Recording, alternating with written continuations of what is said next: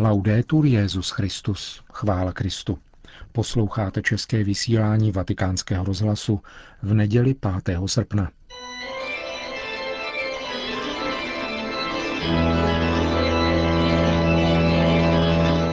Církev a svět. Náš nedělní komentář. Připravil Milan Glázer.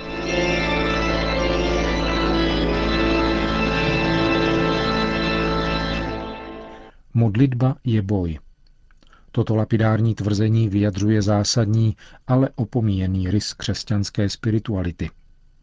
Je však záludně a mnoha způsoby kompenzován. Podívaná na sportovní klání je jedním z nich.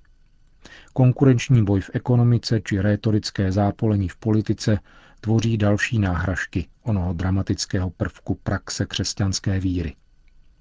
Souhrně bývají označovány výrazem sekularizace. Člověk je prostřednictvím médií vtahován do rozmanitých a ustavičných, rigorózně světských konfrontací, ve kterých je ovšem boj pouze předstírán, možná i podle známého Kuberténova hesla není důležité zvítězit, ale zúčastnit se, aby se člověk do toho pravého duchovního boje proti prohnanosti pokušitele a proti sobě samému vůbec nepustil. Vyznat se v propletenci fabulovaných nevraživostí, do nichž je člověk denně mediálně zatahován a vyhnout se jim, je bez světla božské milosti nemožné. Ideový i emocionální chaos jakoby narůstal den ze dne. Naštěstí však, řečeno s nemalou dávkou ironie, nic není ztraceno. Neboť všechno nakonec vyřeší demokracie, pokud jde o věci pozemské, a dialog, pokud jde o věci duchovní. V této zběsilé záplavě nabídek, vedoucích k zářným zítřkům, by křesťan nikdy neměl přehlédnout onu podstatnou mezeru, vznikající vytěsňováním Kristovy výkupné smrti z lidského horizontu. Spolu s ní mizí sebezápor nebo nenávist k životu na tomto světě, jak to nazývá Janovo evangelium, tedy pilíře křesťanské askeze a podmínky lidského růstu, které jsou zejména moderní psychologií skvěle ignorovány, vytěsňovány, ba přímo exorcizovány.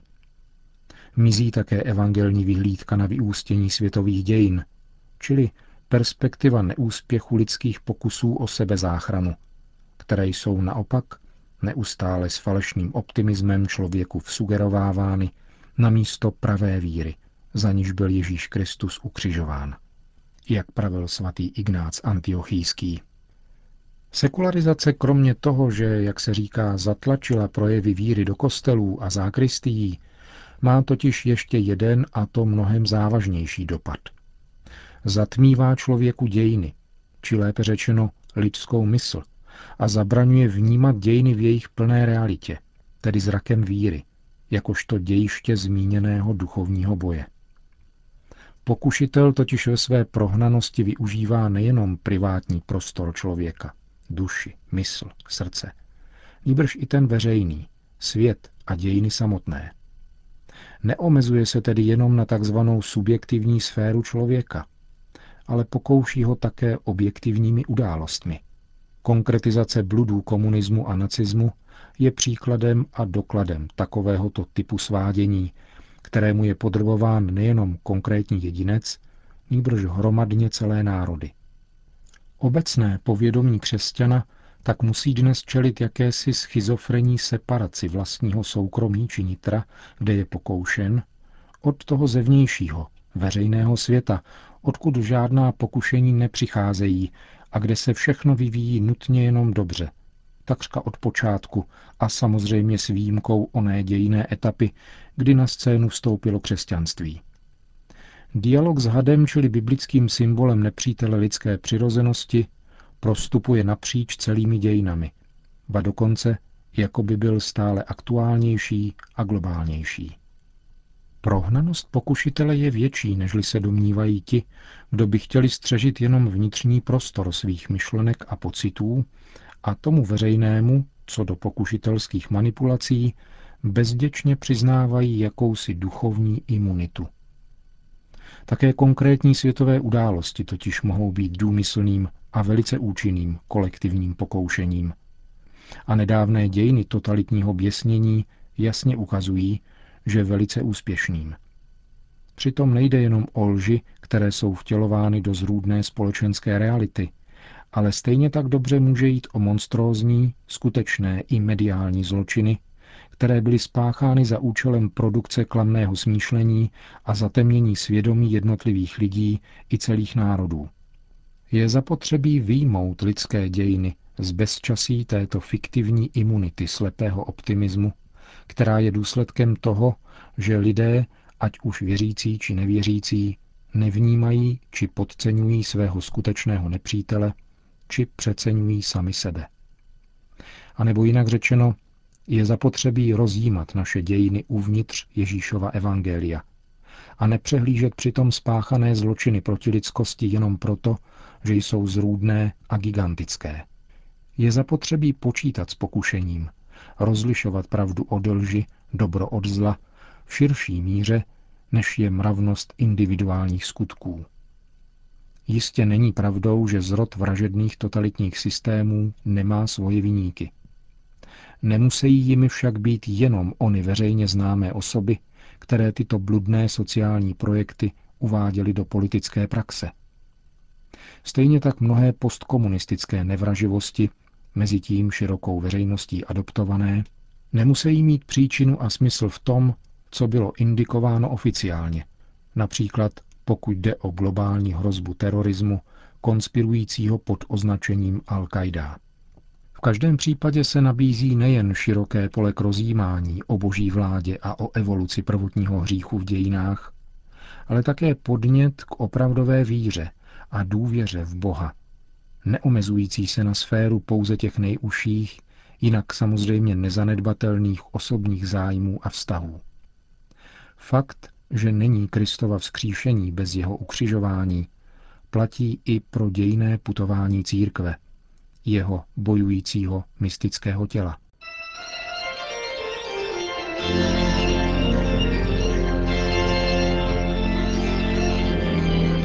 Slyšeli jste náš nedělní komentář Církev a svět.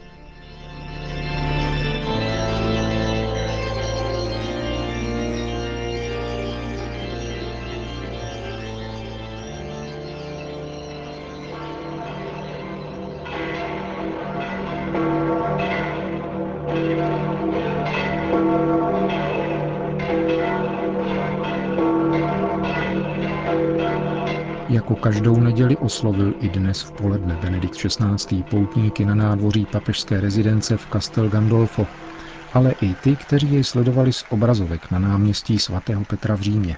E Drazí bratři a sestry,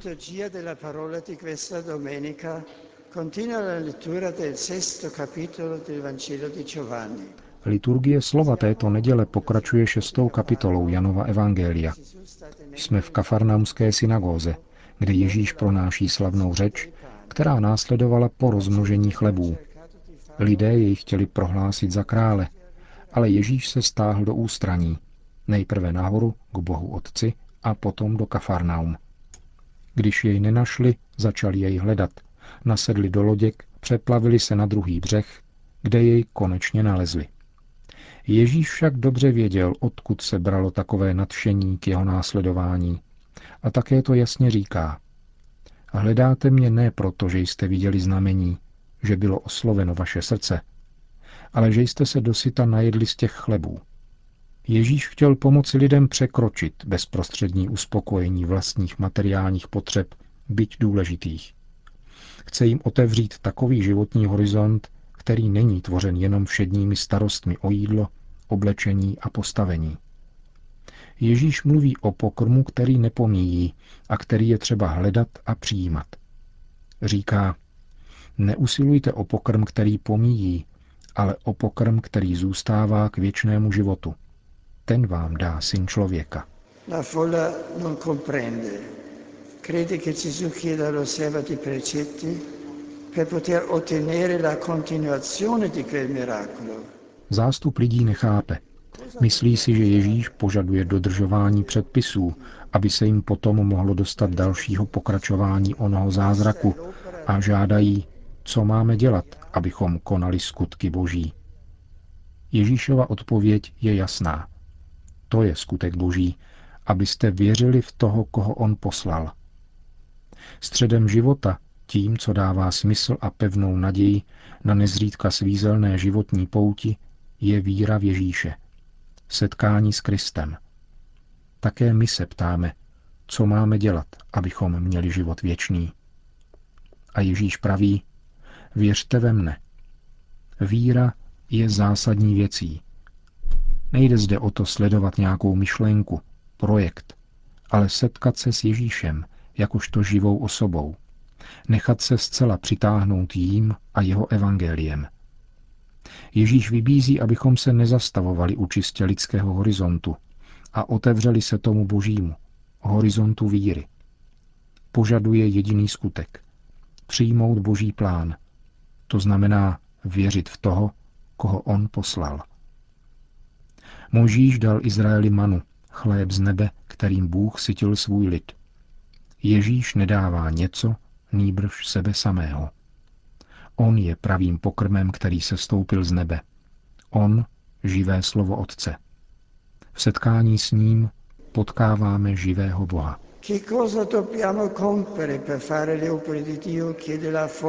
Co máme dělat, abychom konali skutky Boží? Ptá se zástup, připraven jednat, aby zázrak chleba pokračoval. Avšak Ježíše, pravý chléb života, který nasycuje náš hlad po smyslu a pravdě, nelze získat lidskou prací.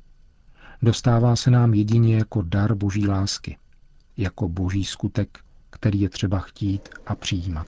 Cari amici, nelle giornate cariche di occupazione, di problemi, Drazí přátelé, ve dnech nabitých starostmi a problémy, ale také ve dnech odpočinku a zábavy, nás pán vybízí, abychom nezapomínali, že jakkoliv je nezbytné starat se o materiální chléb a znovu nabití sil, je mnohem zásadnější růst ve vztahu k němu. Posilovat naši víru v toho, který je chlebem života a který naplňuje naši tužbu po pravdě a lásce. Pana Maria, ať je nám v den připomínky posvěcení Baziliky Santa Maria Maggiore v Římě oporou na naší cestě víry.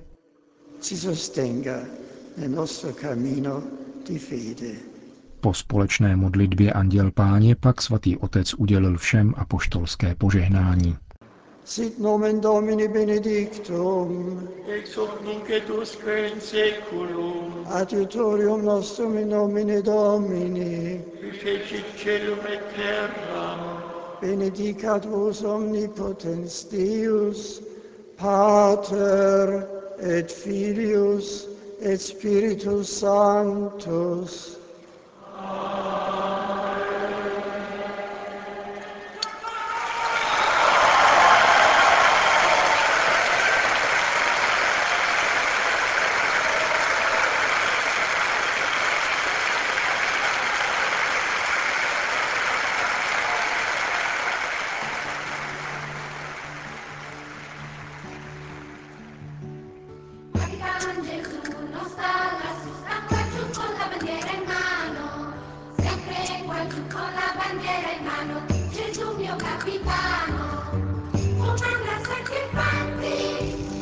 Soyez